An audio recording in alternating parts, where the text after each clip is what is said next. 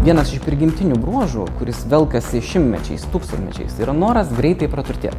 Nusipirksiu aš dabar čia šitą šitkoiną kokią nors ir tikinčių yra labai daug to.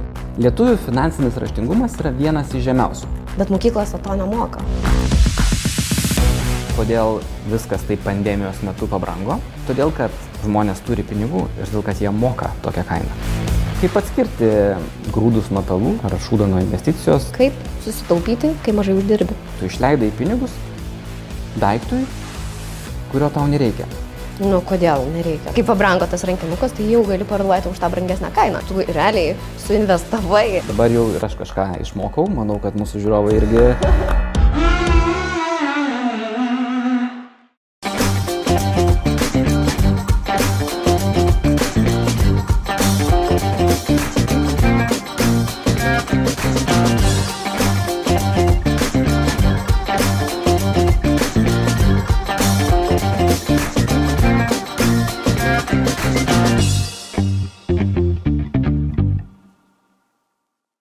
Sveiki, mėly žiūrovai, mėly klausytojai.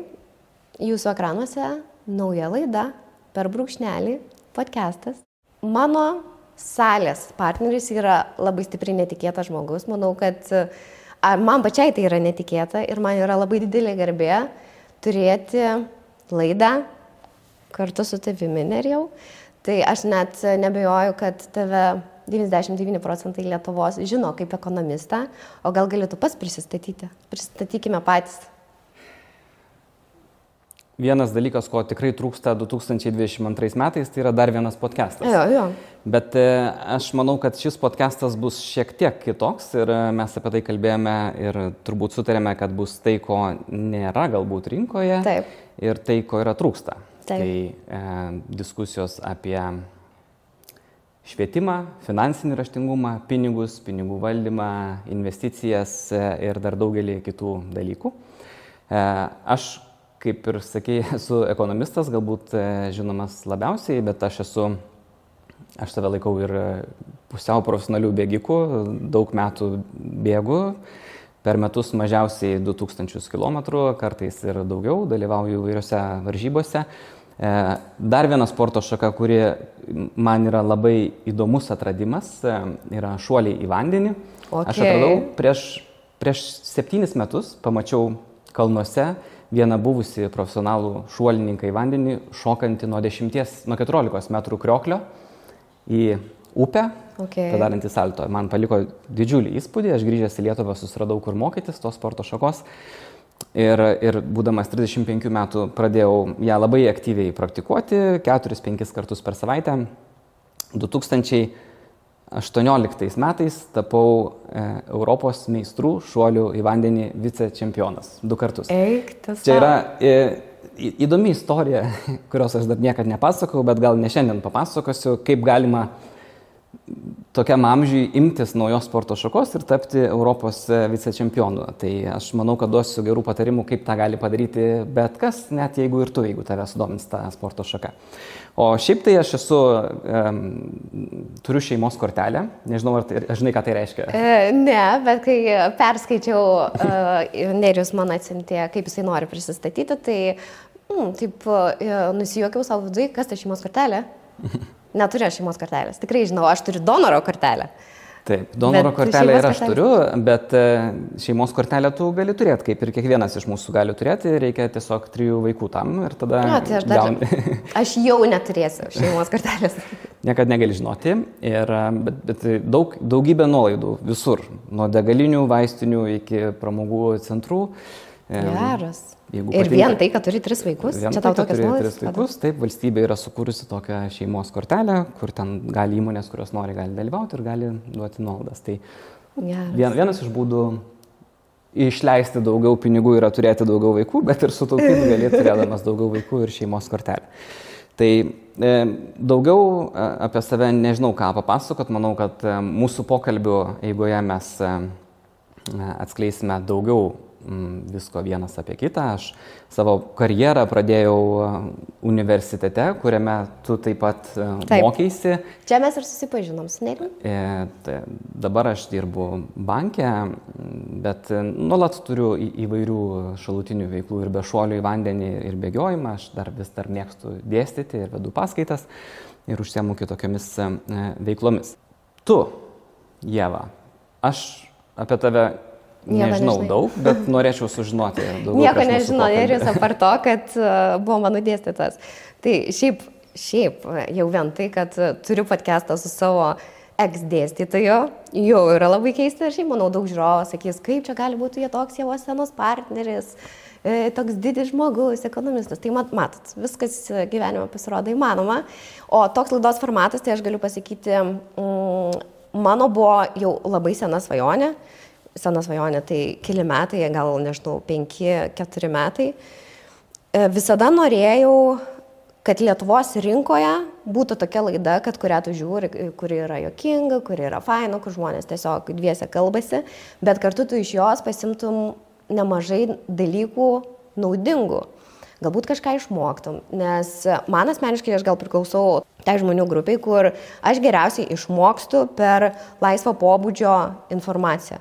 Ne, tai čia nieko unikalaus yra tau, čia jau visi edukologai žino, kad mokymosi procesas yra sėkmingiausias ir efektyviausias, kai tau tai yra įdomu, suaktyvinti yra tavo malonumo receptoriai ir kai yra tik tai nuobodu, monotoniška, tai aišku, kad yra labai sudėtinga sudominti ir, ir pritraukti ir paskatinti mokytis. Tai e, šiaip jau šiais laikais, e, mokant moksleivius, dėstant universitete, tai visi dėstytojai žino, kad e, nu, tu pradėdamas paskaitą turi 30 sekundžių, kai tu arba Taip. sudominsi Taip. pokalbiu, arba nesudominsi. Tai tas noras turėti ir edukacinį turinį, ir tuo pačiu metu pramogą, jis nėra lengvai pasiekiamas. Šiaip mhm. apskritai pralinksminti žmonės prasmingų turinių nėra lengva, Taip. net ir neprasmingų, aš galėčiau pralinksminti keliais keiksmažodžiais ar, ar istorijom savo gyvenimiškom, bet e, nežinau, ar ten bus daug edukacinės vertės.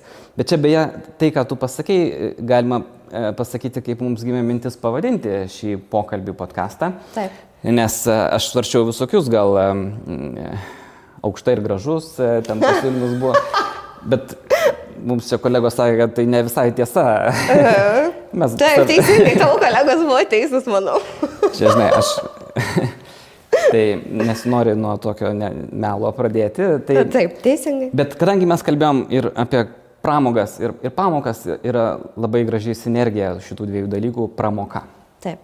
Pramoka šiaip yra sanskrito kalboje žodis, kuris reiškia e, išlaisvinimą, išlaisvinimą. Tai mes pramogausime rimtomis temomis ir tam tikrą prasme išlaisvinsim, išlaisvinsim ir padėsim kitiems sužinoti tai, ką jiems svarbu sužinoti. Nes e, aš pripažinsiu pats, gyvenu, mes visi gyvenam tokiam pasaulyje, kur ekonominiai, socialiniai, politiniai procesai yra taip sunkiai suvokiami, yra perteklius informacijos apie viską. Mm. Ir suprasti, ką reiškia tai man, mano finansam, kaip man planuoti savo gyvenimą, veiklą, kaip ugdyti vaikus, yra labai sudėtinga. Tai aš tikrai neturiu atsakymų Į, į, visus, į visus klausimus. Nežinau, tu. Na, aš tikrai, aš turiu daugiau klausimų nei atsakymų gyvenime. Tai mes šitam pokalbėje pabandysim atsakyti vieni į kitų klausimus. Ir e, kaip jau minėjau, turbūt na, viena iš tokių pagrindinių temų yra asmeninių finansų valdymas. Ir aš nežinau, kaip tu supranti, nes tikrai, kur paklaustum, išgirstum ne vienodą atsakymą, kas yra asmeninių finansų valdymas. Mano sakykime, draugų ratas, aš galiu su jais kalbėti apie visokiausius linksmus dalykus, liūdnesnius ir tokius, kur jie žino, kokia aš esu Java Matskevičinė, ta tikroji Java Matskevičinė, ne televizijos ekraną. Bet rimtom temam, sakykime, aš, na, tokiam kaip, kur man, finans, kur man dėti savo santaupas, ar ne, ar kaip išmokti taupyti, ar kaip išmokti tikslingai taupyti, kad atsidėčiau didžiausią galimą sumą ateičiai ir ar verta atsidėti iš vis kažkokią pinigų e, sumą ateičiai. Tai nei tu parašysi į kažkokį banką ir kažkieno paklausi, nei aš ateisiu kažkokią įmonę ir susirasiu e, protingiausią tos įmonės darbuotoją ir galbūt jis man galės patarti ir aišku, jis mane galės patarti ir kad be jokių, be jokių ten kažkokių tikslių, žinai, užuomenų e, ir linkų, kur ten man investuoti ir panašiai, tai nu nėra to. Tai šitos, sakykime, laidos esmė yra gauti visą tą naudingą informaciją per tiesiog tokį pokalbį.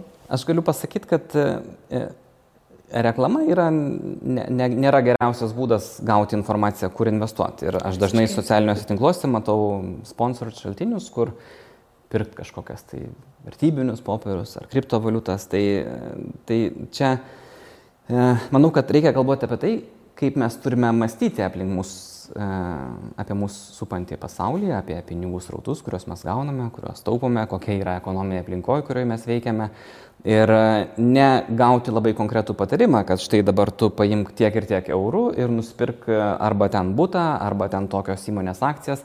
Aišku, labai noris gauti tokį patarimą, ne? Atsisėdu, ryte pabundu, išsiverdu kavos, gavau patarimą, prieimiau sprendimą, poryt jau esu turtingas.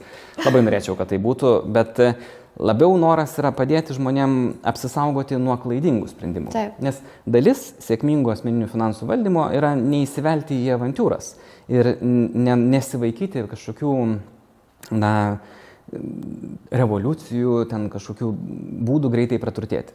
Viena žmogaus iš, vienas iš prigimtinių bruožų, kuris velkasi šimtmečiais, tūkstantmečiais, tai yra noras greitai praturtėti. Mhm. Niekas nenori dirbti nuo ryto iki vakaro, Taip. daugas nenori.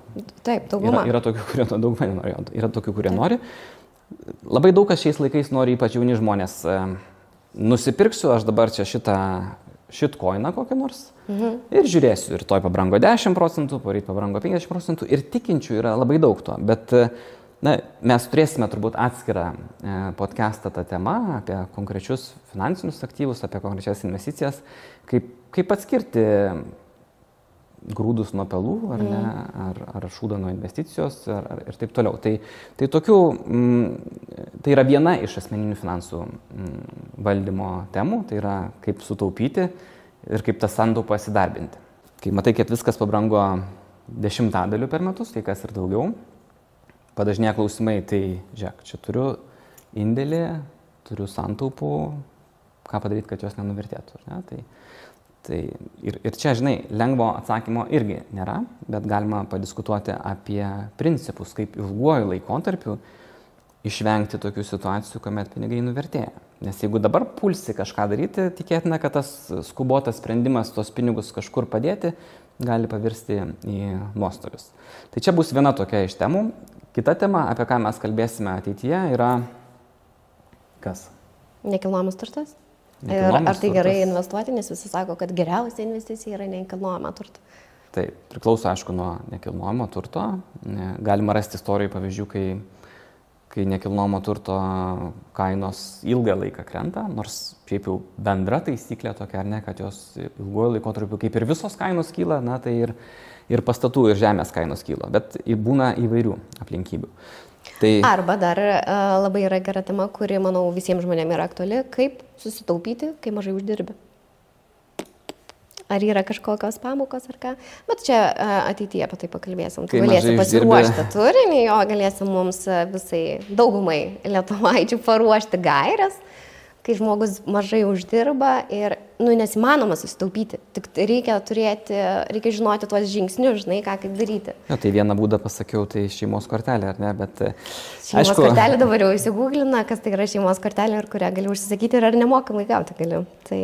Jo, ne, nemokamai, kaip, kaip bebūtų keista. E, bet e, vėlgi čia tas, aišku, sutaupimas vienas iš asmeninių finansų valdymo pavyzdžių, bet čia atsiranda toks kartais sudėtingas kompromisas, ar ne? Nes sutaupyti reiškia, kad tu turi paukoti kažkokius šiandieninius poreikius, ateities poreikių sąskaitą. Bet tai yra labai sveikas pratimas pabandyti gyventi asketiškai ir leisti savo mažiau nei gali leisti. Aš, pavyzdžiui, įvairiose srityse labai skirtingai valdau savo finansus ir vienaip aš su pinigais elgiuosi per atostogas, keliaudamas kažkur, visai kitaip um, tokiuose kasdieninėse veiklose, kur man nereikia to parodomojo vartojimo. Ir mm. apskritai yra toksai reiškinys, ekonomistai vadina angliškai conspicuous consumption, tai yra na, parodomasis vartojimas, kai tu perki daiktą ne dėl to, kad tau jo reikia, Bet dėl to, kad pademonstruotum statusą, kad kažkokią žinutę aplinkiniam nusiųstum, tai labiau būdinga jauniems žmonėms, kai kuriuose gyvenimo stadijose. Bet čia, bet čia yra gerai ar blogai, nes manau, kad į šitą klausimą ne ekonomistas turi atsakyti, o realiai jau aš manau, kad psichologas. E, čia Šiaip tikrai geras pastebėjimas. Ekonomistas gali pasakyti, kad yra toks reiškinys, kai, kai pinigai yra išleidžiami ir kartais kai kurių daiktų paklausa priklauso nuo jų kainos, ta prasme, kad kuo didesnė kaina, tuo didesnė paklausa. Čia yra nebūdinga daugeliu prekių. Žmonės ieško pigių daiktų, ieško nuolaidų, bet kai kurioms prekiams prabangos prekiams, jų pirkėjų atsiranda daugiau, jeigu jos pabranksta. Taip. Nes kaina savaime siunčia signalą apie kokybę, apie išskirtinumą, apie ribotą prieinamumą, ne bet kas gali nusipirkti Visiškai. šį daiktą. Tai, tai čia yra, aišku, tokia atskira prekių grupė ir, ir vartotojų grupė, bet kalbant apie tai, ar tai yra blogai ar negerai, čia ne, manau, kad nėra vieno atsakymo, nes žiūrint iš asmeninių finansų valdymo, turbūt sakytum labiau blogai, tu išleidai pinigus daiktui, kurio tau nereikia. Nu, kodėl nereikia? Tai, pavyzdžiui, dabar tu čia kalbėjai apie, kalbėjai apie tai, nu, man iš karto mintys iškilo mm, Chanel prekinis ženklas ir jų rankinukai, kur, pavyzdžiui, per metus, man atrodo, apie 10-20 procentų pabrango Ir realiai, tu nusipirkęs už tą mažesnę kainą, nu, šitą, tu realiai suinvestavai, nes kai pabrango tas rankinukas, tai jau gali parduoti už tą brangesnę kainą. Bet, tai bet kodėl kiek... tai nėra investicija? Jo, o kiek Chanel, Chanel rankinukų pirkėjų paskui perparduoda tos rankinukus? Žinok, tikrai yra tokie net websaitai, kur perpardu, perpardavinėja, ypatingai ten visokius vintažinius ir taip toliau. Tai... Na štai, dabar jau ir aš kažką išmokau, manau, kad mūsų žiūrovai irgi šį beitą sužinojo, bet Šiaip jau manau, kad e, aš, aš sakau, iš asmeninių finansų valdymo tai nėra būtinai gerai, jeigu tu išleidi pinigus, ypač jeigu tu išleidi pinigus, kurių neturi, daiktui, kurių, kurio tau nereikia, tam, kad padarytum įspūdį žmogui, kurio... Tai čia šitas, nemylė. aš irgi šitam dalykui nepritariu. Jo, bet e, e, žiūrint iš kitos perspektyvos, kaip tu sakai, psichologas, ką pasakytų, jeigu tas daiktas, kurį tu nusipirkai, net jeigu tu jo neplanuoji parduoti brangiau, ar ne? Taip. E, jeigu jis tau pagerina savijautą, tu jautiesi gerai, tai kodėl tu neturi tada sumokėti už tą daiktą, ne? Taip. Aišku, jeigu tu pirdamas tą daiktą puoliai į skolas, jeigu nebeturi pinigų maistui ar šildymui, tai jau čia nėra gerai nei psichologinė, nei finansinė prasme. Taip. Bet aš tikrai nesakau, kad kiekvienas žmogus turi gyventi asketiškai ir pirkti tik tai. Aš tau pasakysiu, aš šitus batus vakar nusipirkau už 13 eurų. Ne dėl to, kad aš... Nu, aš būdamas socialinių tinklų influencerė, kaip sakant, iš karto klausiu, kur čia tokios nuolaidos.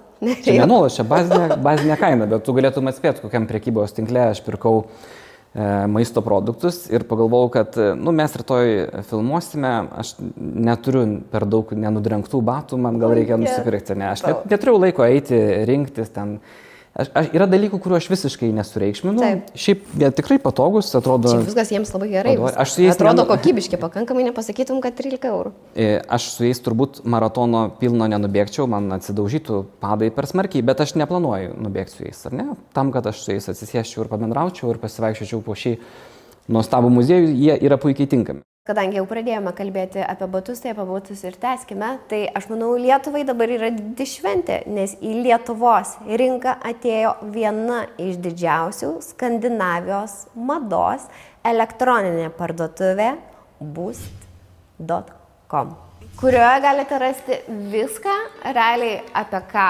galvojate ar ko gali prireikti jūsų kasdieniniam gyvenimui. Vyrams, moteriams, vaikams apranga, aksesuarai, namų apyvokos daiktai ir iš tikrųjų atkreipkite dėmesį, kad yra labai labai geri prekių ženklai. Augintiniams kokių yra dalykėlių, tai apsilankykite, pažiūrėkite ir būtent dabar vyksta dideli, dideli išpardavimai. Kalbant apie vaikus, tai manau, kad irgi ta tema, kur mes čia galėsime kažką padiskutuoti ir pasidalinti patirtimi, ar ne? Vaikų ūkdymas ir ypač vaikų finansinis raštingumas. Tai yra, kuriam amžiuje pradėti kalbėti su vaikais apie pinigus? Kiek metų tavo vaikams yra? E, mano e, sūnui yra 7,5, o dukrai yra 3,5, jau beveik 4. Ir vad kaip tik ir norėjau pasakyti, kad, pažiūrėjau, yra finansinis raštingumas. Nu, tau kaip žmogui jis yra privalomas, bet mokyklos to nemoka. Kas mok, tėvai tada gaunasi, tėvai turi mokyti tai, o iš kur tėvai gaus tas žinias, iš kur tėvai gaus tas žinias. Tėvai šiaip jau irgi turi didelės e, spragas ir ką rodo pavyzdžiui ir Lietuvos banko tyrimai, yra tarptautiniai tyrimai daryti įvairiose ES šalise, rodo, kad lietuvių finansinis raštingumas yra vienas iš žemiausių. Tai yra supratimas e, visų tų trijų žingsnių, kaip gauti pajamas, kaip išleisti, kaip taupyti ir kaip išleisti pinigus, kaip juos įdarbinti, yra labai ribotas. Tai aišku, tai yra susijęs su tuo, kad nei mes mokykloje, nei mūsų tėvai mokykloje ir dabar net ir mūsų vaikai daugeliu atveju mokyklose nesimoko to. Nu, nėra tokios atskiros pamokos. Nėra net atskiros privalomos ekonomikos pamokos, kurios dalis irgi yra asmeninių finansų valdymas. Tai Bet ar tu nemanai, kad tai ir yra problema, kad Lietuvoje pa žmonės yra labai mažas finansinis raštingumas dėl to, kad nėra terpės, kur tai mokytų. Realiai tu visą šitą informaciją gali gauti e, e, universitete per ekonomikos kažkokias e, paskaitas, ar ne? Ir, pavyzdžiui, atrodo, man asmeniškai atrodo, kad tuo turėtų užsimti mūsų didieji portalai, bet atsidarai tos didžiuosius portalus ir tenais yra informacija, kaip moteriai geriau patenkinti vyrą visokiausiais būdais, išoriniais, neišoriniais, kaip moteriai e, priimti vyro neištikimybę, bet tokios paprastos informacijos, kodėl jie nepatikė tokios informacijos savo portaluose apie finansinį raštingumą, nes čia yra svarbiau nei kaip moterį patenkinti vyrą. E, ir turbūt tu teisi tuo, kad universitetas yra jau per vėlų mokytis finansinio raštingumo, nes klaidos padaromos taip. E, dar iki tol. Taip. Ir tie įgūdžiai turi atsirasti labai anksti. Aš, aš manau, kad mūsų vidurinėse mokyklose, aišku, tos mokymo programos yra atsilikusios, ateina iš per senų laikų. Ir aš dažnai stebiuosi, kodėl, pavyzdžiui, chemijos pamokos yra privalomos ir yra daug metų Taip. privalomos, o ekonomikos ir finansų ne. Nors kasdieniam gyvenime daug dažniau prireikia žinoti, kaip suskaičiuoti uh, palūkanų normas, Taip. kaip suskaičiuoti tikėtiną gražą, riziką kaip įvertinti, negu sužinoti, kokia yra cukraus cheminė formulė. Tai, Taip. Tai, tai šitą yra didelė spraga ir čia tik viena iš e, daugumos mūsų švietimo yra spragų, tai galėsim kažką ir pakalbėti. Aišku, dar labai man įdomu, kiek iš mūsų žiūrovų mm, turi vaikų ir kiek tai jiems bus aktualu, bet žinokit, jeigu dabar neturit vaikų, tai po kelių metų turėsite, tai galėsite tikrai atsisukti mūsų laidą, podcastą ir paklausyti, ką Nerijus siūlo daryti. Nu, žmogaus prigimtis yra vėlgi tokia, kad žmonės turi vaikų dažniausiai, jau toks dažniausiai taip yra, įprotis kurti šeimas ir, ir turėti vaikų. E, šiaip vienas iš mano toks šalutinių hobių kaip e, ekonomisto, aš e, studijuoju tokią discipliną vadinamą elgsenos ekonomiką, behavioral economics ar behavioral finance. Tai yra kaip žmogaus neracionalumas ir e, įvairūs kognityviniai šališkumai, tai yra mm. nukrypimai nuo racionalių sprendimų primimų, kaip jie nepadeda jam priimti finansinių sprendimų. Ir čia irgi, ką reikia labai žinoti daugeliu žmonių, kad klasikiniai ekonomikos modeliai, ekonomikos mokslas pastatytas ant fizikos pamatų, kur daroma prielaida, kad žmogus yra racionali būtybė. Suskaičiuoja kaip robotas, kokie čia galime ateities scenarijai, tikimybės įvertina ir priima sprendimus, kur maksimizuoja savo naudą arba minimizuoja patirtiną žalę. Nieko panašaus. Žmogus nėra nei robotas, nei šlapęs robotas, jis yra labai neracionali būtybė ir, ir net ekonomistai, ir net profesionalūs investuotojai, kurie priima sprendimus finansų rinkose, yra nuolat tasomi įvairiausių emocijų, godumas, baimė mm. ir, ir, ir jų sprendimus tai labai iškraipo. Tai aš jau net nekalbu apie kasdieninį žmogų, kuris ten nestudijavo ekonomikos, finansų, jam sunku dažnai suprasti, kuris priima sprendimą remdamasis neracionaliais argumentais, o kažkokiais tai um, nuokrypiais ar ten istorijomis ar, ar, ar, ar suklaidinta informacija, kurios labai daug. Aš galvodamas apie vaikų ūkdymą, tai visą laiką galvoju apie tai, kaip, kaip yra sunku šiais laikais, bet greta finansinio raštingumo gret, turi atsirasti apskritai ūkdymas, kaip atsirinkti informaciją. Visiškai. Nes, nu, tavo paminėta informacija naujienų portaluose ten yra ir tos, turbūt ne, ne, nesu ten daug skaitęs tokių straipsnių, bet... Neskaitai 15 minučių ir Delfį. Aš vartau portalus, bet ant tų konkrečių straipsnių, kuriuos tu minėjai, gal nedažnai klikinu. Žinok, aš paspaudžiu vien tam, kad pasiskaityti, kaip Kaip žurnalistas gali tokį straipsnį parašyti ir išleisti? Aš žinok, vien tam pasiskaitau. Šiaip man neįdomu, kaip ten patenkinti yra. Aš, aš jau žinau, man jau, jau, jau gana tos informacijos, aš jau jos esu labai daug prisiskaičius. Tai mane stebina, žinai, dar galiu pasakyti, sausio pirmą dieną e, atsiverčiu e, vieną iš mūsų didžiausių portalų ir vad būtent su tokia antrašte um, yra straipsnis. Tiesiog pradėti taip naujus metus. Priminsime jums žinias, mėly skaitytojai šio portalo, kad nepamirštumėte šitos labai labai svarbios informacijos, kaip moteriai vat, reikia. Tai, nu, aš tai buvau šokę. Bet, e, žinai, negalėjau aš... patikėti, kad sausio pirmą čia yra tikrai svarbiausia informacija, kuri turi išeiti į viešumą rimtai. Aš, aš jau šiaip jau retai e, būnu šokiruotas e, šiais laikais ir esu daug ko matęs.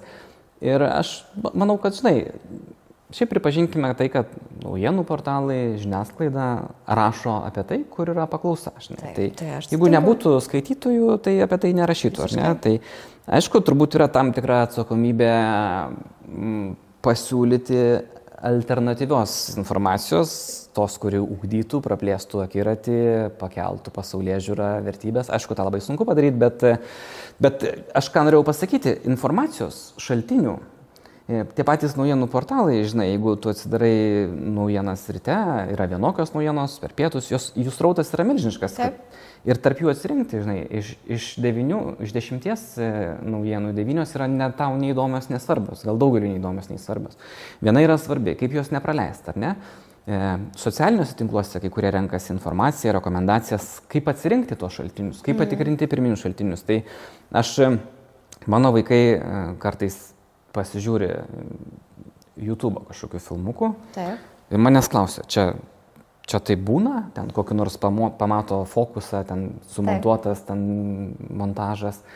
Tada turi pradėti aiškinti, kad tai, ką tu matai YouTube, nu, gali būti bet kas, bet tai nebūtinai bus su, su realybė bendro. Tai, ir aš manau, kad jau irgi tu su savo vyresniu sunum susiduri su tokiam situacijom, kur turi pradėti aiškinti turbūt ir, ir kuri informacija yra bevertė, kaip ją atsirinkti, gal net ir su sukčiais jau pradeda susidurti vaikai. Taip, mes buvom jau susidūrę iš tikrųjų su sukčiais ir man buvo neįtikėtina.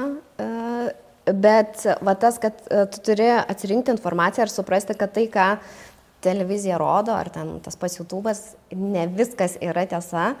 Tai e, čia, kai išėjo Squid Game'as, mes gavome iš savo mokyklos laišką, kad jūs savo vaikams turite paaiškinti, kad tai yra filmas, uh, kad gyvenime, nu, tai tas, čia visas šitas dalykas nevyksta, mm. kad jūs negalite to atkartoti, kad jūs, žodžiu, tai čia buvo tokia mums gal viena iš pirmųjų pamokėlių, kur gavome iš mokyklos laišką, kad mes turime savo vaikams paaiškinti, kad tai, kad tai ką mūsų vaikai mato filmuose, ar tie patys YouTube visi filmukai, laidelis, ką ten vaikai dažnai turi prieigas ir dažnai žiūri, kad visa tai yra montažas, kad Taip. E, jo, tai mes savo vaikui, vaikui tiesiog ir vedėmės ir rodėm, kad uh, matėjau, kad bet kokia laida yra sumontuojama, kad ką tu nori gali pridėti, ką tu nori gali išimti, uh, viską gali realiai sumontuoti visiškai ir kad tas Squid Game'as tai yra tiesiog matėjau, kai sakom, visa tai yra nufilmuota mažame, mažame kambarėlyje mm. ir padaryta su spec efektais. Ja, tai gerai, kai mokykloje yra profesionalūs edukologai, kurie pastebi naujas tendencijas, kurios gali turėti neigiamų pasiekmių vaikams. Vaiko smegenys net iki mokykliniam amžiui, dar iki mokyklos yra kaip kempinė. Ten viską sugeria, viską išgirsta, visur interpretuoja, visur mokosi. Tai didžiulė atsakomybė, aišku, yra ir tėvams, kokią jie informaciją pateikia e, vaikams namuose, bet mokyklose irgi norisi matyti na, tokius mokytojus, tokius edukologus, kurie laiku ir patars tėvams, kad štai žiūrėkite, yra tokia tų naujų visokių socialinių tendencijų, socialinių reiškinių ir socialiniuose tinkluose, ir, ir, ir Netflixuose, ir YouTube'uose bus labai daug. Ir, ir, ir kai kuriuose vietose mes kažkurio metu būsime per seni, kad suprastumėm, kas vyksta. Tai, tai dėl to aš noriu pasakyti, kad uh, pasaulis yra kiekvieną dieną vis sudėtingesnis ir ne tik e, finansinio raštingumo prasme, tų įgūdžių reikia vis naujų, nes pavyzdžiui, vat pavyzdys, neigiamas palūkanų normos. Kai aš mokiausi universitete ir net kai tu mokėsi mhm. universitete, nebuvo nei vieno vadovėlio, kuris aprašytų, kad palūkanų normos gali būti neigiamos. Tai yra, kad valstybė skolinasi kažkur finansų rinkose iš investuotojų ir ne valstybė sumoka palūkanų normas tam, o tas investuotojas duoda pinigus ir jam primoka dar valstybei arba sutinka, kad valstybė gražins mažiau negu pasiskolino. Tai tais laikais buvo, kai mes mokėmės visiškai nežinomas reiškinys, ekonomistai nebuvo aprašę, aptarę, bankai nebuvo numatę savo sutartyse, kas atsitinka, kai bazinės palūkanų normos pasidaro neigiamos. Tai čia vienas pavyzdys, žinai, mes prieš porą metų matėm kitą reiškinį, naftos kaina buvo neigiama, kai prasidėjo pandemija. Mm. Trumpą laikotarpį buvo naftos kaina neigiama. Kas nors man būtų pasakę prieš penkis metus, tai aš būčiau siūlęs čia pas, pasigydyti, žinai, nu taip nebūna. Tai, Tai, bet, bet būna, žinai, kai staiga nusileidžia visi lėktuvai, visi sėdi namie, nevažiuoja su automobiliais, naftos niekam nereikia, e, bet naftos gavybos negali sustabdyti taip staiga, tai nėra tam koks kranas, kur užsukai ir viskas, o nėra kur jos laikyti, irgi nesupilsi į baseinus e, ributelius kažkokius. Ir tada prasideda tos naftos stumdymas už nulinę kainą, ar netgi ten buvo kai kurie sandriai už neigiamą kainą. Tai va čia pavyzdžiai, žinai, dar vienas pavyzdys yra kriptovaliutos, kur irgi, žinai, atsirado gan naujas reiškinys, daugeliu tai atrodo kaip potencialaus praturtėjimo, turto šaltinis, ateitis, decentralizacija finansų. Mm. Bet tai Apie tai mes irgi turbūt turėsime atskirą podcastą. Jo, čia man bet... tas rytis, kur aš visiškai jo, bet, nesigaudau. Bet, bet čia yra turbūt tas rytis, kur daug kas e, bus daug daugiau, kurie prapils savo santaupas ir nieko iš to neišloš ir nepraturtės. Bet kai tu gyveni tokiam keistam, net pažintam pasaulyje, tai žmonės, e, bet vėl tas pasireiškia jų neracionalumas, bandymas šokti į traukinį, ne? Tu matai čia kažkoks ypač jauniems žmonėms, ar ne, klasiokas nusipirko kažkokį ten squid coiną ir jisai pabrango nuo 10 centų iki 500 dolerių. Buvo konkretus keisas mhm. praėjusiais metais. Tai tu žinai, wow, pažiūrėk, kiek ten 5000 kartų tavo pabrango investicija per vieną dieną. Ir tada atsiranda jaunų žmonių, kurie irgi sako, reikia pirkti, šokam, bėgam, bet tas Pabrangimas truko vieną dieną, kitą dieną kaina nukrito iki nulio, ten buvo sukčiavimo atvejais ir tokių sukčiavimų yra kasdien, burbulų tokių finansinių, tai yra kasdieniniai e, reiškiniai, kurie nuolat pasikartoja ir e, juos mes turime, aišku, ugdyti savo vaikus, ir, ir, bet ir patys turim nuolat savo priminti, nes pagundos yra didžiulės ir tų pagundų nuolat bus e, daugiau. Jo, jau tik daugėja. Tai būtent šitą mūsų su Nerijum laidą jūs galite matyti Lietuvoje ir jinai yra prieinama e, Lietuvai, bet yra daugybė, daugybė labai gero turinio, daug gerų filmų, daug gerų laidų, daug gerų podcastų, kurie dėja, bet yra neprieinami Lietuvos rinkai. Ir būtent tam yra Surfshark, kur VPN pagalba jūs galite pasikeisti savo IP adresą ir niekas nežino, iš kur jūs esate. Taip norėjau. Taip, žinau, kad galima tą padaryti ir sėdint e, Lietuvoje gali apsimest, kad esi kažkur kitur. Tai... Taip.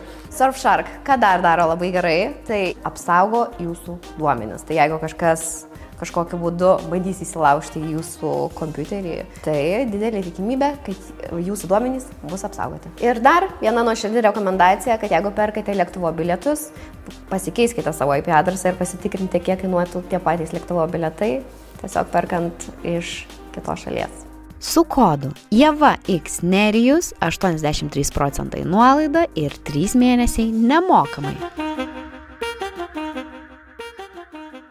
Mes čia aptariam įvairius asmeninių finansų kampus per pri, ūkdymo prizmę, per mokyklas, universitetus, sukčiavimą, bet tu man taip ir nesakai, kaip tu supranti asmeninių finansų valdymą. Tai yra mano šeimos e, pajamos, išlaidos kiek ir kaip mes išleidžiam pinigus, skolos ir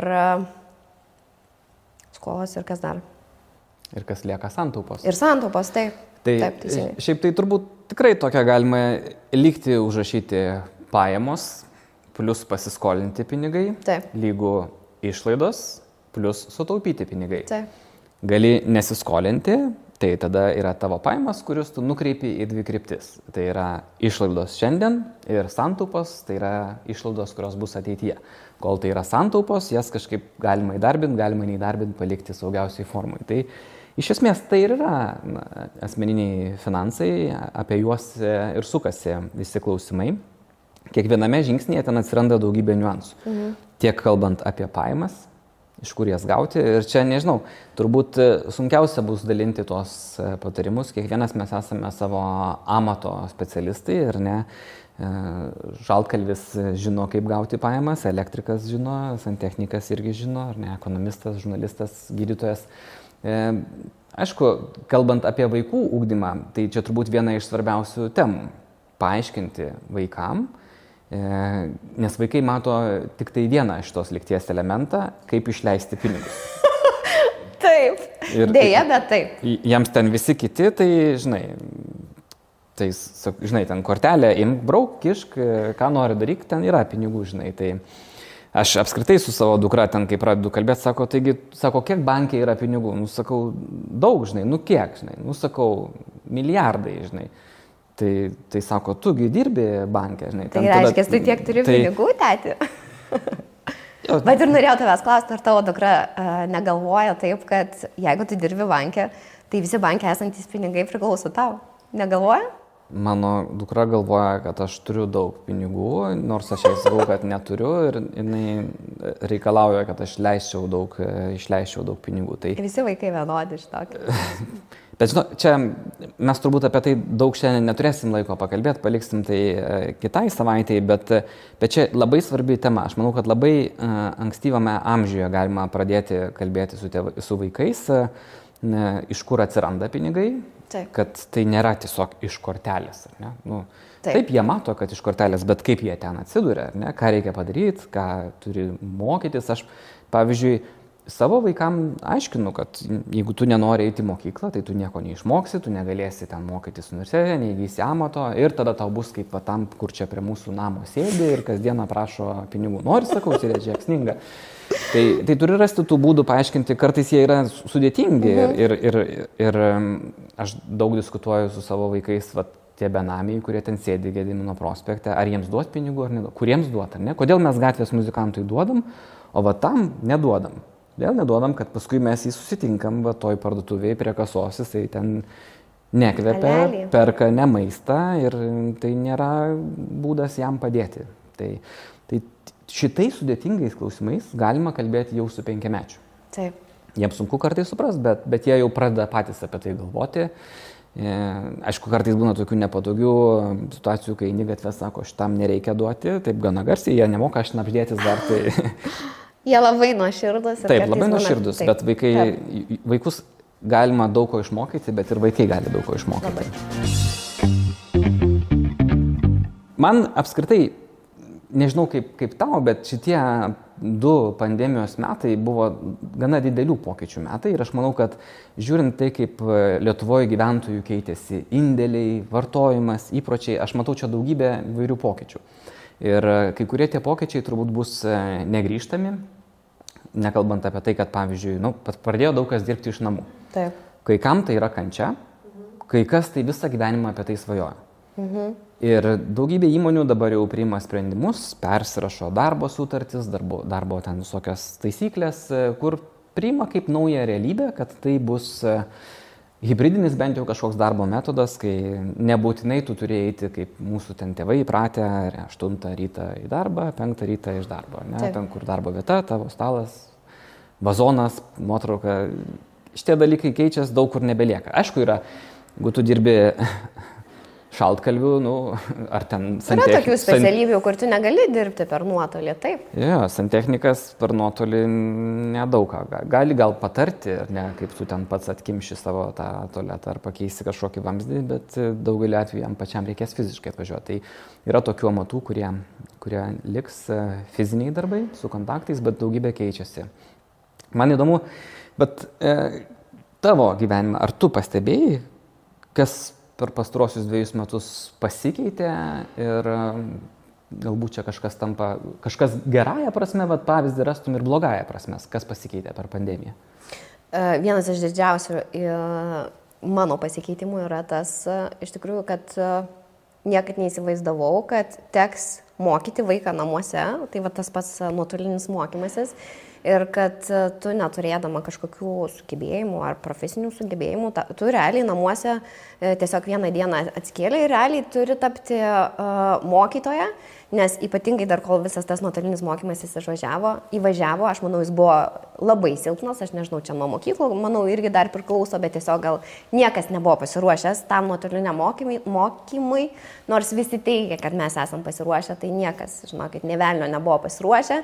Ir pirmieji mėnesiai tai buvo kažkokia tragikomedija kiekvieną rytą, kur pradėkim nuo to, kad tau reikia prisijungti į tą nuotolinį mokymą ir ten reikalingi nežinau, dešimt nuorodų, kad tu prisijungtum į tą vieną pamoką ir tu supranti, kad jau pusė pamokos praėjo, tėvai vis dar yra neprisijungę.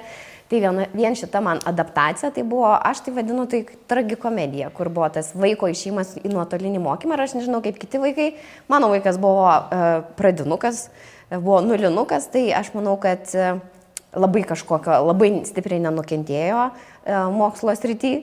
Bet ypatingai tie, kurie yra vyresni, ar ten 11-okai, 12-okai, tai aš manau, kad... Uh, Žinok, žiaudžiu. Aš manau, kad nukentėjo visi. Ir tu visiškai teisi, ten atsirado informacinių raštingumo klausimai, nes ir mokytojams, ir vaikams, ir tėvam reikėjo Taip. pradėti naudotis programinę įrangą, kurią jos Būtent, ne, nebuvo naudoję. Vyresni mokytojai turėjo, tu, tu turėjai tiesiog visą savo mokyklą persikelti vat, į, į namus ir turi išmokti, nors ir nemokyti dirbti su kompiuteriu. Tai, bet, bet suprant, ten programinė įranga, kurios niekada nesibandęs, bet ir mokymo procesas yra visiškai naujas. Ir aš nemanau, kad pradinu, aišku, pradinukai turinio prasme jie nenukentėjo. Ten e, dailyraštį 2 plus 2 gali pamokyti namie, tėvai tą gali padaryti, bet jie nukentėjo socialinė prasme, nes viena iš pagrindinių funkcijų ir mokyklų, ir vaikų darželių jie ugdo socialinius įgūdžius, bendrauti Taip. vienas su kitu nei ten per tos Teamsus, per Zoomus, per visus kitus, jie nieko ten nepabendrauja. Aš galiu pasakyti, žinai, iš asmeninės patirties, mano dar gerai, kad dukra nebuvo pradėjusi pirmos e, klasės, tai, tai, tai tu, ten tų socialinių įgūdžių mažiau gal prarado, nes darželiai nebuvo uždaryti, galėjo kurį laiką lankytis. Bet Aš pats, kadangi vis dar dėstau kažkiek universitete, tai man buvo nauja patirtis visą kursą pravesti nuotoliniu. Ir kaip, kokie tavo atsiliepimai? Žinai, aš nežinau, kokie studentų atsiliepimai, bet man tai toks, aš žinai, įpratęs, aš neįpratęs atsistoti prie lentos, ten rodyti skaidrės ir monologą varyti 3 mhm. valandas. Tai Aš provokuoju studentus, aš jų klausiu, aš jiems parodau kažkokį faktą, klausiu, kaip jie interpretuotų jo priežastis, kaip jie prognozuotų būsimas ten kažkokias ekonominės tendencijas. Tai turi būti diskusija, nes mokymosi procesas truputėlį turi ir sudominti, bet ir turi priversti dvipusį ryšį, abipusį, ne tik ten sėdėti ir klausyti. Tai. Taip. Nu, bet tai ką jie ten prie to kompiuterio atsisėdė, žinai, išsijungia visi kameras, vienas kažkoks Erasmus studentas įsijungęs kamerą, krapšto nosį okay. ir žiūriu aš ten, žinai, į jį tris valandas, šneku užsidaręs. O, neturėjai, o negali turėti tokio uh, noro, prašymo ar netgi reikalavimo, kad visi dabar, kurie įsijungėte į mano paskaitą, privalote įsijungti kamerą, nes aš nenoriu kalbėti su juodu. Juodu nuotrauką.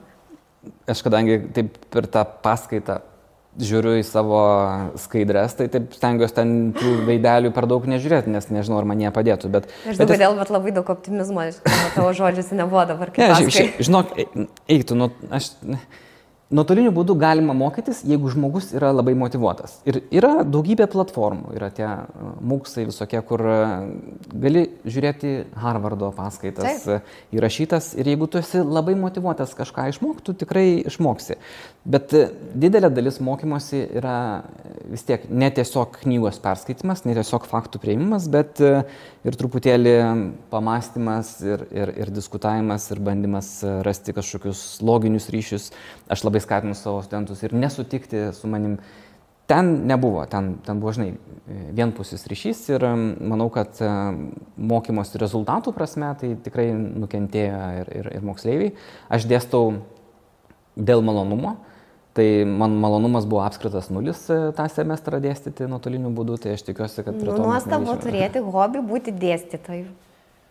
Nu, kažkokiu. Tai... Šaunuolis. O žinai, e, dar vat, grįžtant prie šito, tai taip, reikalinga motivacija, kad tu galėtum mokytis per nuotolį, bet ir, sakykime, labai jaučiasi m, mm, pačių mokyklų pasiruošimas, vat, kai tada tik tai prasidėjo visa pandemija ir jiems reikėjo, nori, nenori išeiti į mm. nuotolinį, kur, nu, nieks nebuvo pasiruošę, tikrai su viso pagarba mūsų mokyklai, nu, buvo labai blogai. Ir dabar, kai dabar, pavyzdžiui, vat, praeitą savaitę mano sunus turėjo išeiti į nuotolinį mokymą dėl savizolacijos ir taip toliau, Ta prasme, visos sąlygos dabar yra sudėtos, kad tu gali mokytis iš tikrųjų. Taip. Tai pirma, ir vaikas jau supranta, kaip gaudytis ir kur čia ką reikia įsijungti ir nereikia šimtoprocentinio mano įsitraukimo visą šitą dalyką. Mokytojai labai šauniai gaudosi, viską supranta, kad tu gali ir realiai dabar mokytojai ir klasiai dėsto ir kartu dar Taip. vaikams, kurie išėję yra į nuotolinį. Tai dabar jau po dviejų metų jau dabar yra labai gerai, tikrai. Tu turiu turbūt sutikti iš to vietoj, kad ta transformacija vyksta į gerą pusę. Ir kai yra vėlgi kaip ir hybridinis darbas, kažkiek nuotolinio, kažkiek tai mm. gyvo, taip ir mokymasis. Ten gali įpinti vieną kitą paskaitą veiklą į nuotolinį formatą, bet viskas, kai yra kaip ir visur kitur gyvenime, žinai, kraštutinumai, kur nėra balanso, ten yra blogai. Taip turi būti balansas. Tai ir mokymo procese, jeigu tu ten savaitę, dvi savaitės nuotoliniu būdu, bet paskui grįžtam prie gyvo kontakto, šitas metodas jau yra išbandytas beje aukštajame moksle įvairiausios e, vadovų studijos magistrantūros, kur nu, būna intensyvius kursai 2-3 savaitės, kur susitinka studentai, verslininkai, apie kalbant ypač executive programas, jie, Taip. jie aktyviai bendrauja, kartu sprendžia kažkokias problemas, diskutuoja, e, po to grįžta namo skaito, rašo, mokosi individualiai. Tai vat, abi mokymosi formos duoda kažkokios naudos. Kai tik tai pasirinki tik tai vieną iš jų, aišku, kad visas bendras mokymosi procesas e, nukenčia. Tai, tai čia yra vienas Mes dar išbandėm ir darželis, kuris yra per nuotolį. Tai galiu pasakyti, kad antroji pamokoje, pirma pamoka ten, e, sakykime, pirma diena tam nuotoliniam darželį toks buvo, kaip ir nesuprasi, čia gerai ar blogai, o antrą, antrą dieną tiesiog e, po penkių minučių prasidėjus pamokai ateinu ir mano vat, dviejų su pusė metų dukra buvo darželė ir jinai užtinku čia lakuojantis nagus, sakau, ta, ką tu darai, sakau, tau vyksta dabar e, ryto ratas, sako, aš labai norėjau nusilakuoti nagus. Ok, galvoju, tai tiesiog aš manau dažnai ir nuo, nuo vaikų amžiaus labai priklauso.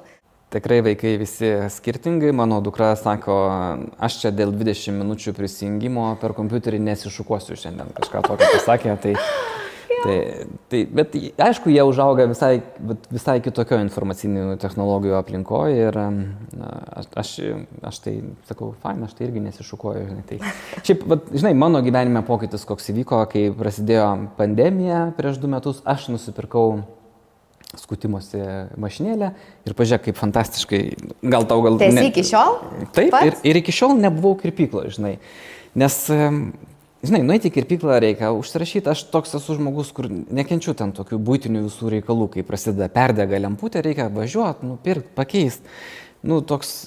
Tai ką tu darai, kai perdega lemputė? Nu, tai darau, Je... bet, supranti, man tai yra vargas. Ar lygiai taip pat užsirašyti į kirpyklą, rasti laiką, ten aš turiu visus kitus savo planus perstumdyti. E, Tai o kaip fantastiškai pats, kai, aš nežinau, tau gal sunku tą būtų padaryti. Aš žinok, esu antiek, kaip čia, aš šiaip labai esu, ne tai kad pigi, bet aš žiauriai mažai išleidžiu pinigų ant savęs. Aš visus savo pinigus, ką turiu, ką uždirbu, skiriu vaikams, jų bureliams ir jų e, savišvietai. Tai beprotiškai, manau, daug, manau, didžiumą dalį savo sutaupytų pinigų išleidžiu ant e, vaikų knygelių ir visokių appsų, kurie yra mokomieji. Aš kerpuosi vieną kartą į metus, nedažau plaukų vien tam, kad nereikėtų man dažnai vaikščioti į kirpyklą. Tai žinok tas, kad, pavyzdžiui, vat, buvo pandemija ir čia negalėjau pakliūti pas savo kirpėją, tai mm, aš net nepastebėjau savo tokio. Vieną kartą į metus nusikirpau, tai va tuos metus nekirpau tiesiog plaukų. Tai. Bet mano vyras taip namuose turėjo mašinėlę ir tragiškai nusiskoto plaukus. Tai nu, tikrai buvo labai nekaip vaizdas. Nežinau, ar čia galėtų būti mano vienas iš karjeros pokyčių, aš jam galėčiau duoti rekomendacijų, bet, bet aišku, čia... Gairės, kaip apsiskusti. Daugelis žiūrovų sakys, nu čia tau tai aišku, ką čia, žinai, Taip, man lengva, aš nebeturiu jau to rūpeščio šukuosinos. Daug alternatyvų šukuosinoms neturiu, bet tas tik tai palengvina gyvenimą. Aišku, kirpyklą smagu nueiti, žinai, tai yra... E, kam patinka ten socializuoti su savo kirpėja, tavim ten rūpinas, glosto galvą, plauna, čia toks, žinai, kaip ir masažas, žinai, nu, ten žmonės eina maloniai praleisti laiką, ne, ne, nebūtinai dėl terapinių priežasčių. Tai, Taip. tai, tai gal reikės sugrįžti į kirpyklą pasižiūrėti. Tai. E, tai manau, čia tik tai paprastas pastebėjimas, kad ar masažas, ar ta pati kirpykla, plaukų dažymas pabrango, man atrodo, net ne 10 procentų. Aišku, dar ir nuo miesto priklauso, bet kad Vilniui pabrango, tai manau, kad ne 10 procentų, o dar daugiau. Ir aš bijau, kad vieną dieną mano kirpėjas sakys, kadangi Matskevičius net ateini vieną kartą į metus, tai vat tris kartus dabar jau brangiau susimokėk. Tai kaip tu manai, e, yra to pabrangimo kažkur riba, ar dar viskas tik tai brangs, brangs, brangs ir kodėl? Nežinau, ar čia man reikia klausti ir kodėl brangsta. Aišku, kad e, čia turbūt vienas iš e, įdomiausių klausimų dabar, nes ne tik Lietuvoje, Bet visame pasaulyje mes matome tokį reiškinį, kad kainų augimas yra sparčiausias per kelis dešimtmečius. Taip, ir niekada... viskas brangsta. Nuo iki. Jeigu mes dar ten rudenį praėjusiu metu kalbėjom, kad, ai, čia elektra, dujos, bet dabar yra labai plataus masto pabrangimas ir, aišku, ypač įvairios profesinės paslaugos. Ir čia pavyzdžių, žinai, vat, su masažais mes girdėjom, žinai, toksai pavyzdys sako, kad e, mano kolegė sako, masažai taip pabrango 20 procentų, žinai. Ir yra kita problema, paskambini, nori užsirašyti, reikia laukti Neina. dvi savaitės. Taip. Tai žinai, aš jai sakau, tau reikia apsispręsti, dėl ko tu pyksti. Ar dėl to, kad dvi, lauk, dvi, dvi savaitės reikia laukti, ar dėl to, kad pabrango. Nes nu, yra bus arba viena, arba kita labai išreikšta problema. Arba jie turi dar labiau kelti kainas tam, kad nebūtų eilių ir tu paskambini gali per trumpą laiką gauti paslaugą. Arba Taip. tada bus pigu, bet tu užsirašysi į masažą. Po mėnesį. Jo, jeigu pasiseks, link, link pensijos ten kažkur. Tai, bet, bet čia ir atsakymas yra į tą klausimą, žinai, yra milžiniška paklausa norinčių ir galinčių apsikirpti ne namie, nueiti į masažą, mėgautis įvairiom profesiniam paslaugom yra vis daugiau. Ir čia tai, kas įvyko per pandemiją, niekas čia to neprognozavo ir nesitikėjo, nors retrospektyviai vertinant galima buvo prognozuoti, kad aha, užsidaro namie, nekeliauja po pasaulį, neina į restoranus taip dažnai, neina į koncertus, į į burelius, į sporto klubus. Nereikia gražių rūbų, nes tu neturi kur eiti, nereikia tau dar vienų batų, nes tu niekur neišeini. Taip. Taip, realiai tai aš manau, aš nežinau, kaip kiti žmonės susitaupė, nesutaupė, bet, nu, aš vertinu iš savo perspektyvos, tai aš turėjau visas galimybės išleisti labai nedaug pinigų. Nes Taip. Visko, visko realiai reikėjo atsisakyti, nes tiesiog tu buvai namuose. Ir, ir tas šiaip labai matosi. Tai aš vad galiu pasakyti, Lietuvoje gyventojai prieš pat pandemijos pradžią turėjo 15 milijardų indėlių. Mhm. Dabar jau turi virš 20 milijardų. Tai vad per pandemiją 5 milijardai papildomų. Tai iš dalies dėl to, kad aišku ir didėjo pajamos, ten atlyginimų augimas nesustojo ir senatvės pensijos padidėjo, bet e, pagrindinė priežastis tie pinigai nebuvo išleisti.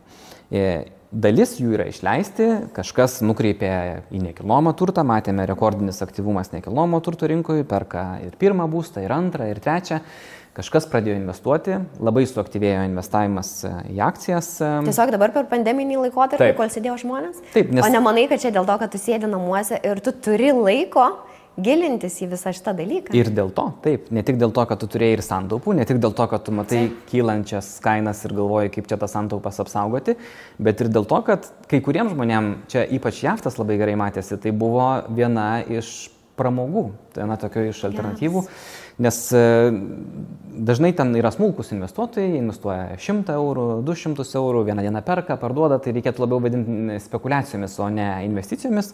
Kazino uždaryti, Nu tai. ką, pasižiūri finansų rinkas, ten vyksta, kainos irgi kyla, taip kaip ir visur kitur. Yes. Tai daug ką tikrai suviliojo e, tai, bet mes vėlgi čia pakalbėsim turbūt atskiroj, e, atskiram podcast'e apie tai, kaip reikėtų investuoti į akcijas ir vertybinius popierius. Tai, ką mes matėm pastaruoju metu, nebuvo labai e, sveika. Ir e, netgi yra finansinių burbulų bruožų, kad yra daug labai pervertintų aktyvų, kurių kaina atitrūkus nuo fundamentalios vertės.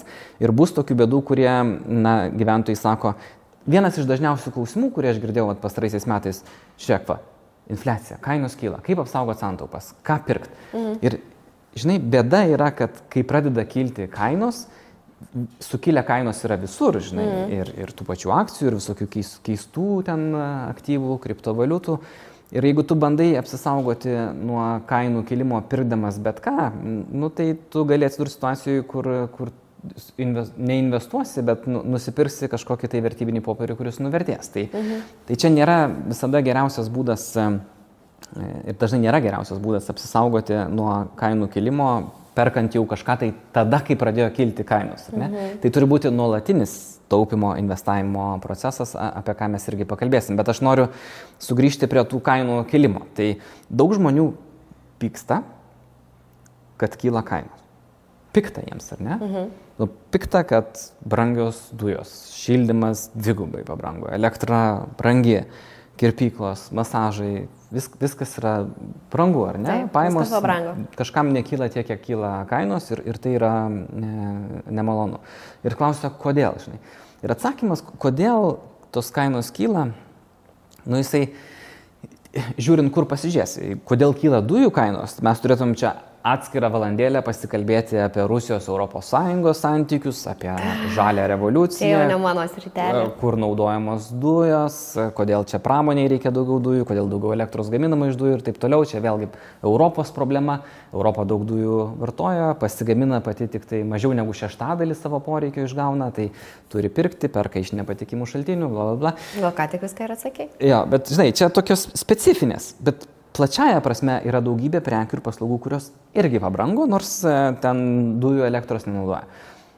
Bet lengviausias atsakymas į, ir tiksliausias turbūt atsakymas į kodėl viskas taip pandemijos metu pabrango, yra todėl, kad žmonės turi pinigų ir todėl, kad jie moka tokią kainą. Nebranksta prekės ir paslaugos 10, 20, 30 procentų, kai žmonės nenori už tai mokėti. Ir čia yra faktas. Pabrango masažai 20 procentų todėl, kad yra eilė Taip. norinčių pasimasažuoti ir susimokėti už tai. Ir aš labai gerai atsimenu praėjusiu metu pavyzdį. Praėjusiu metu birželio mėnesį, netoli namų, yra dviračių remonto salonas. Aš visą laiką pavasarį prieš vasarą nuvežu savo dviratį, ten sutepkite, suverškite, paruoškite sezonui, nes laikau jį laukia tokiam sandėliukiai, jis ten aprūdyje, Atvežu birželio pradžioj, sako, ne, dabar čia negalit, e, negaliu, nes yra eilė. Nu, tai gerai, sakau, paliksiu aš pas jūs ir pasimkit e, pasakykit, kada sutvarkysit, aš pasimsiu. Sako, jūs negalit palikti, nes yra eilė, kurie nori palikti. Nėra pas mus vietos. Sako, atvežkite Liepos antroji pusiai. Sakau, Liepos antroji pusė jau sezonas į, į pabaigą artėja. Tai jūs jums sakau, reikia, aš jums pasakiau, sakau, jums reikia kelti kainas, jeigu jūs neturite pajėgumą aptarnauti visus Teisingai. savo klientus. Sako, mes pakėlėm kainas daugiau negu norėjom pakelti ir sako, vis tiek va tokia eilė. Tai jau jums atsakymas. Kainos kyla tada, kai yra norinčių ir galinčių mokėti. Ir kažkada pakils kainos iki tokio lygio, kad e, nu, gal aš pats ten eisiu, bandysiu sutepti, suveršti tą dviratį. Nėra jau toks visiškai neįveikiamas užduotis, ne, uždavinys ar ne. Bet, bet, bet irgi turbūt pandemija pagimdė didesnę atskirtį, didesnė neligybė, nes kažkam padidėjo pajamos, kažkas neišleido pinigų, gali leisti daugiau, kyla bendras kainų lygis, bet liko tokių, kurie liko, nu, man nepadėjo ar ne pajamos ir aš Taip. noriu, nebegaliu nusipirkti to, negaliu nusipirkti to. Tai manau, dar vienas įdomus pokytis buvo, kad dalis perėjo prie aš pats pasidarysiu. Aš pats apsikirpsiu. Aš gal ne dėl finansinių priežasčių, dėl to, kad kurį laiką buvo uždarytos, paskui šiaip patogu, nereikia niekur eiti. Šiaip išmokai visą, to, visą tą daryti. Į, aš būčiau norėjęs išmokti dar ten kokiu nors elektros darbų, santechnikos, e, ten, bet neišmokau. Bet, bet yra ir kitas aspektas. Žinai, žmonės turi daugiau laiko. Jeigu tu negali eiti į klubus, teatrus, kino teatrus, restoranus arba mažiau gali laiko skirti tam. E, šiaip ilgiau sėdi namie, nes jeigu gali dirbti nuotoliniu būdu, nu, tai tada pradedi galvoti, o ką čia pats gali. Taip. E, ir nu, vat, atsirado tokių turbūt dažniau pavyzdžių a, savadarbiai, amatininkai, kurie patys Šiaip kai kam tai yra, man atrodo, labai malonus užsiemimas. Ir aš pažįstu tokių žmonių, kurie tikrai gali susimokėti už elektros darbus, bet patys su malonumu ten išardys razetę, atseks ten kažkokius Taip. laidus, pajungs, sukontuos su... Labai daug savo artimoje aplinkoje tokių žmonių turi. Jie gali tikrai nusipirkti šitą paslaugą, bet tai jiems yra toks kaifas, kad šitą darbą aš pats galiu pasidaryti. Jo, tai man, žinai, sako, o kodėl tu bėgioji, žinai, ką tu neturi ką veikti, žinai, šiaip aš tikrai turiu ką veikti tie trys vaikai, kurie man už, užtarnavo šeimos kortelę, reikalauja nemažai dėmesio, žinai. Tai... Šiaip, iš tikrųjų tai nemeluosiu, per va, šitus praeitus metus aš tiek įvairiausių kursų pabaigiau ir perklausiau internete, kad aš, man atrodo, tiek per gyvenimą nebuvau perklausiau. O čia manau, kad yra labai geras. Šiaip gal, pokytis. dauguma buvo mokamų, tikrai, nes e, irgi, manau, visi tie, kas kūrė visus tos kursus, išnaudojo šitą galimybę, kad žmonės tiesiog negali eiti niekur ir ką tu gali sauliaisti, tai yra namuose klausyti kursus nuo e, kaip auklėti vaikus iki psichologinių įvairiausių, labai geros kokybės kursų. Jo, tai tiek aš per gyvenimą nebuvau sužinojęs, kiek, pavyzdžiui, per praeitus metus leidau savo. Tai aš manau, kad čia puikus rezultatas ar pokytis e, pandemijos, ne, ne tik sutaupyti pinigai, bet ir laikas skirtas e, pramogų sąskaitas, skirtas laikas e, saviugdai ir savišvietai. Tai... Ir kadangi, kaip ir Nerijos sakė, kad per pandemiją gimė daug tokių žmonių, kurie galbūt atrado save naujosios rytyse, daug dalykų patys išmoko ir visą šitą dalyką tik tai tobulina, tai manau, kad pandemija daug pagimdė namuose ir ypatingai moterų tarpe, kurios pradėjo mėgsti, kurios pradėjo piešti paveikslus, kurios papuošalus pradėjo daryti, e, įvairiausias pagalvėlės vaikams siūti, rubelius siūti ir taip toliau. Tai e, nepamirškite, kad 2022 metais, jeigu tu neturi savo websito, nu realiai tu, galima sakyti, nesi darbo rinkoje. Tai būtent tam yra zairo.com.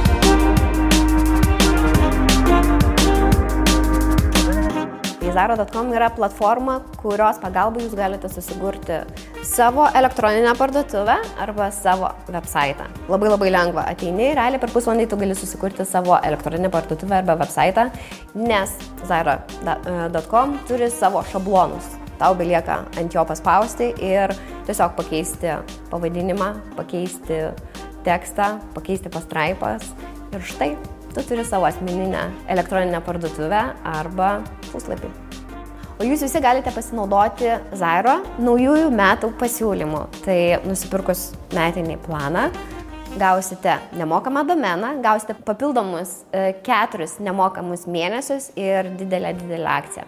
Ir nepamirškite to, kad susikursite savo website ir jie turi 30 dienų gražinimo garantiją. Tai jeigu nepatiks ar kažko nesuprasite, Visada, aišku, galite kreiptis į Zairo komandą, kurie labai labai greitai jums atsakys ir viską paaiškins. O jeigu jausite, kad galbūt vis dėlto jūs esate nepasiruošęs turėti savo elektroninės parduotuvės, yra 30 dienų grįžinimo garantija.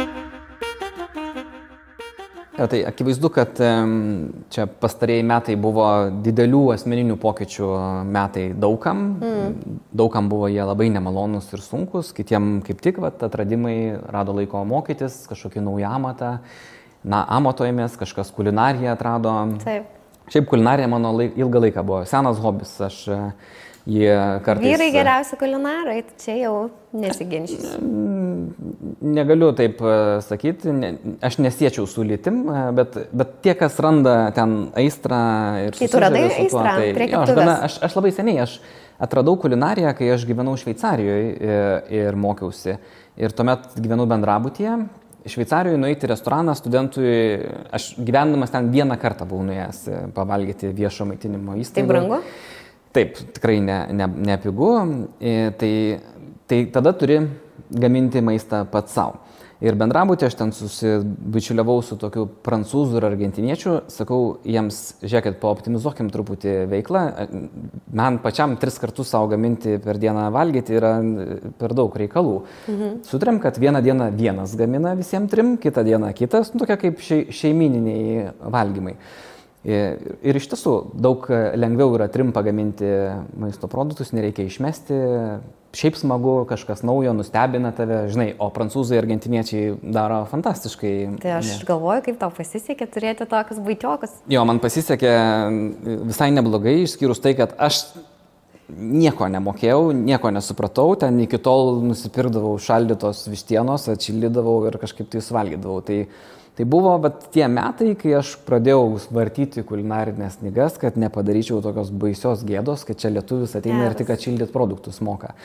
Ir po to man liko tas, e, tikrai taip nėra taip, kad nuolat gaminu, savo ten yra neįdomu gaminti, bet vat, kitiems gaminti, paeksperimentuoti yra labai įdomus užsienimas. Ir kartais mes su draugais pasidarom tokių kulinarinių savaitgalių. Tai, tai va čia tie atradimai daugam yra pandemijos malonus, kažkas suprato, kad mėgsta daryti tai, ko galvoja, kad nemėgsta, kažkas e, mm, išsikėlė kažkokius tikslus savo kažko išmokti.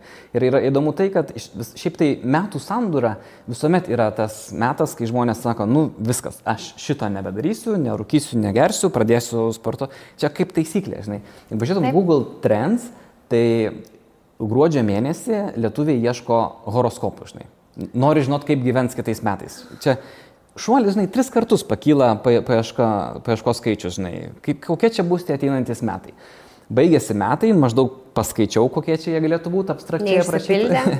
Gal šiaip tai horoskopai įsipildo, nes jie parašyti taip labai aptakiai, žinai, geri metai priimti sprendimus atsakingus su savo finansais. O kada blogi metai, žinai, geri metai susitikti su pamirštais draugais. Nu, taip, gal ne, kodėlgi, kodėlgi žinai, ne. Tai, bet, bet sausio mėnesį šuolis yra kitokių paieškų.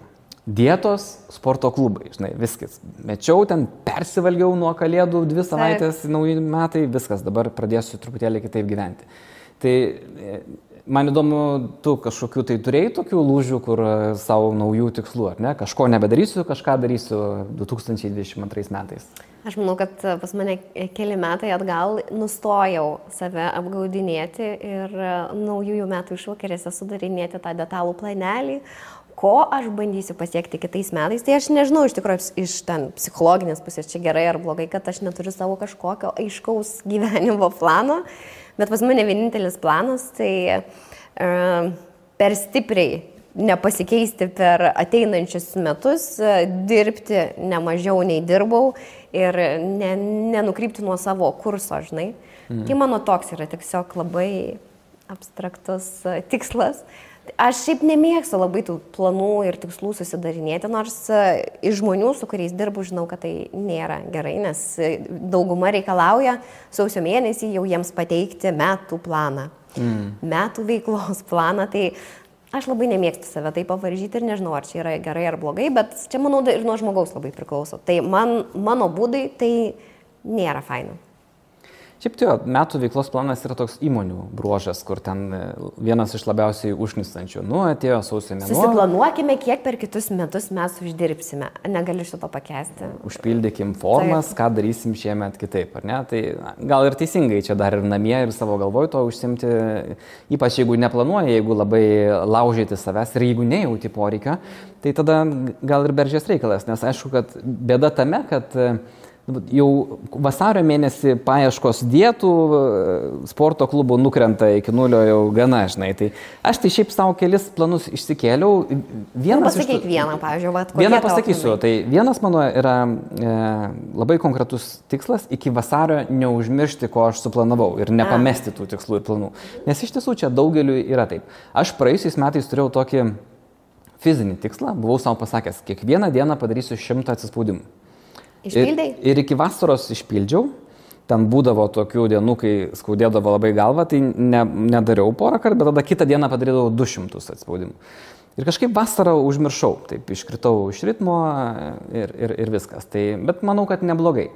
Tai šiemet mano tikslas yra neužmiršti, nepamesti tų, tų tikslų, bet kokius kitus du turiu, tai nelabai galiu pasakyti. Turiu tokią vieną avantūrą suplanavęs, kurią galbūt ateityje paviešinsiu mūsų Gerai. podkasto metu, apie ją e, sužinosi. Tai ačiū už dėmesį. Ačiū tau. Ir... Ačiū, kad nepabėgai vidury laidos ir ačiū, kad e, aš irgi ne, nenuolpau iš jaudulio per pačią pirmą laidą. Tai mūsų pirmoji laida, jinai buvo pilna daug jaudulio, e, daug galbūt nežinomybės. E, bet po pirmos laidos tikrai įsivažiuosim. Mes palėtėm daugybę temų, tokį net sunku būtų atkartoti, apie ką mes kalbėjomės, bet šiandien ir nebuvo tikslas paliesti labai vieną konkrečią temą. Kitą Taip. savaitę mes pasikalbėsime apie jau konkrečias galbūt priemonės ir investavimą, kaip čia žmonės elgesi su savo pinigais, kaip jie taupo, kaip tas santaupas įdarbina, kur jas išleidžia pandemijos metu ir ką reikėtų daryti ir ko nereikėtų daryti. Ir pagaliau į mano metų klausimą, ką daryti su santaupom, nes, nu taip, per pandemijos laikotarpį tu neišleidai, o dėjau aš asmeniškai galbūt į savo asmenį sąskaitą, atsidariau kitą dar sąskaitą, ar ten į koinę kažkas dėjau ir ką daryti su šitais pinigais, ar verta investuoti, ar tiesiog išleisti eiliniai kelioniai. Tai pagaliau profesionalas atsakys į mano šitą rūpimą mano metų klausimą. Nežinau, ar atsakys, bet žiūrėsim. Tai... Surasim atsakymą. Iki. Ate.